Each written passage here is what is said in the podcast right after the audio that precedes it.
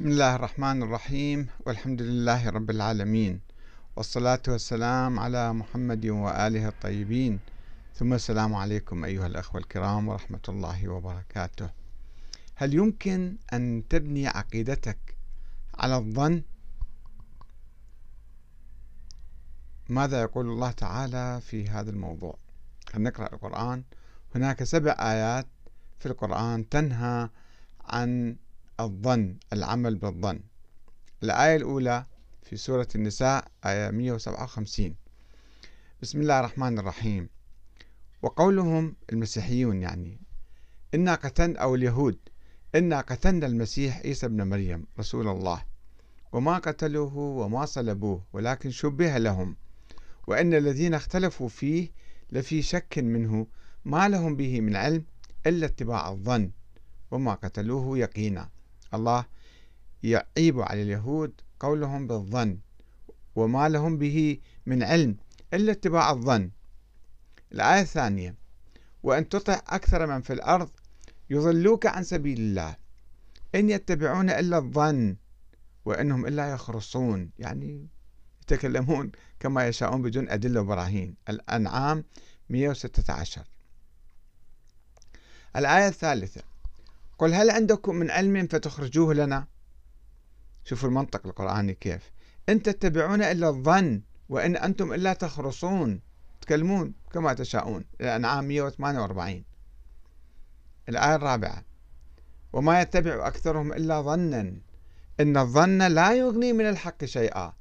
إن الله عليم بما يفعلون. يونس 36 الآية الخامسة. ألا إن لله من في السماوات ومن في الأرض وما يتبع الذين يدعون من دون الله شركاء إن يتبعون إلا الظن وإنهم إلا يخرصون. يونس 66 الآية السادسة.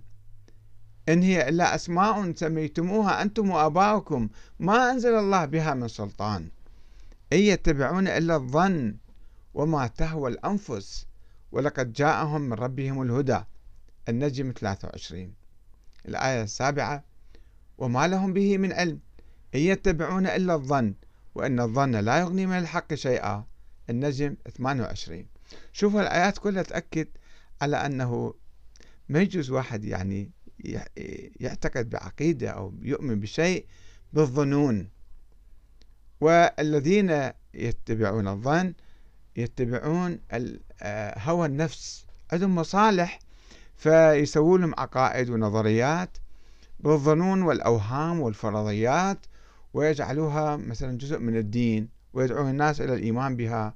والما يؤمن يروح للنار واللي يؤمن يروح للجنة.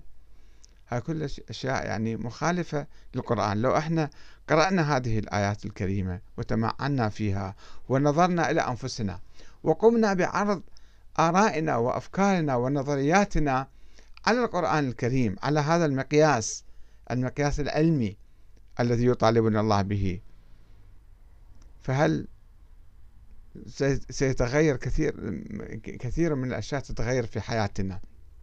وبالذات موضوع الإمامة وموضوع وجود الإمام الثاني عشر محمد بن الحسن العسكري. اللي إجوا ناس هم قالوا نحن نفترضه افتراضا يعني ظنا يقولون لدينا أدلة عقلية.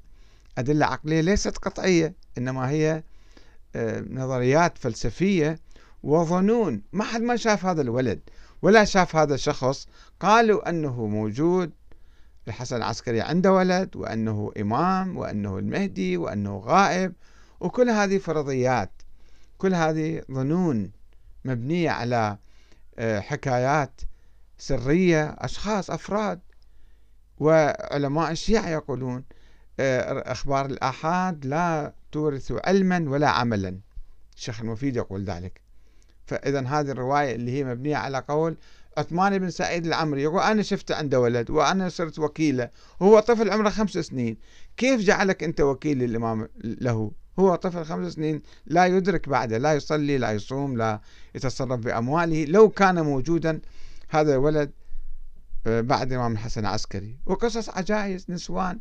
تنسب لهم أنه والله أنا شفت حكيمة مثلا قصة حكيمة. أنه قال لي ستلد هذه الجارية وما عليها آثار.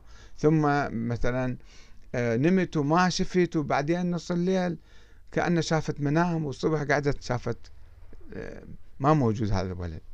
وفرضيات كلامية غير معقولة. وأحاديث بعدين اختلقوها أحاديث مختلقة.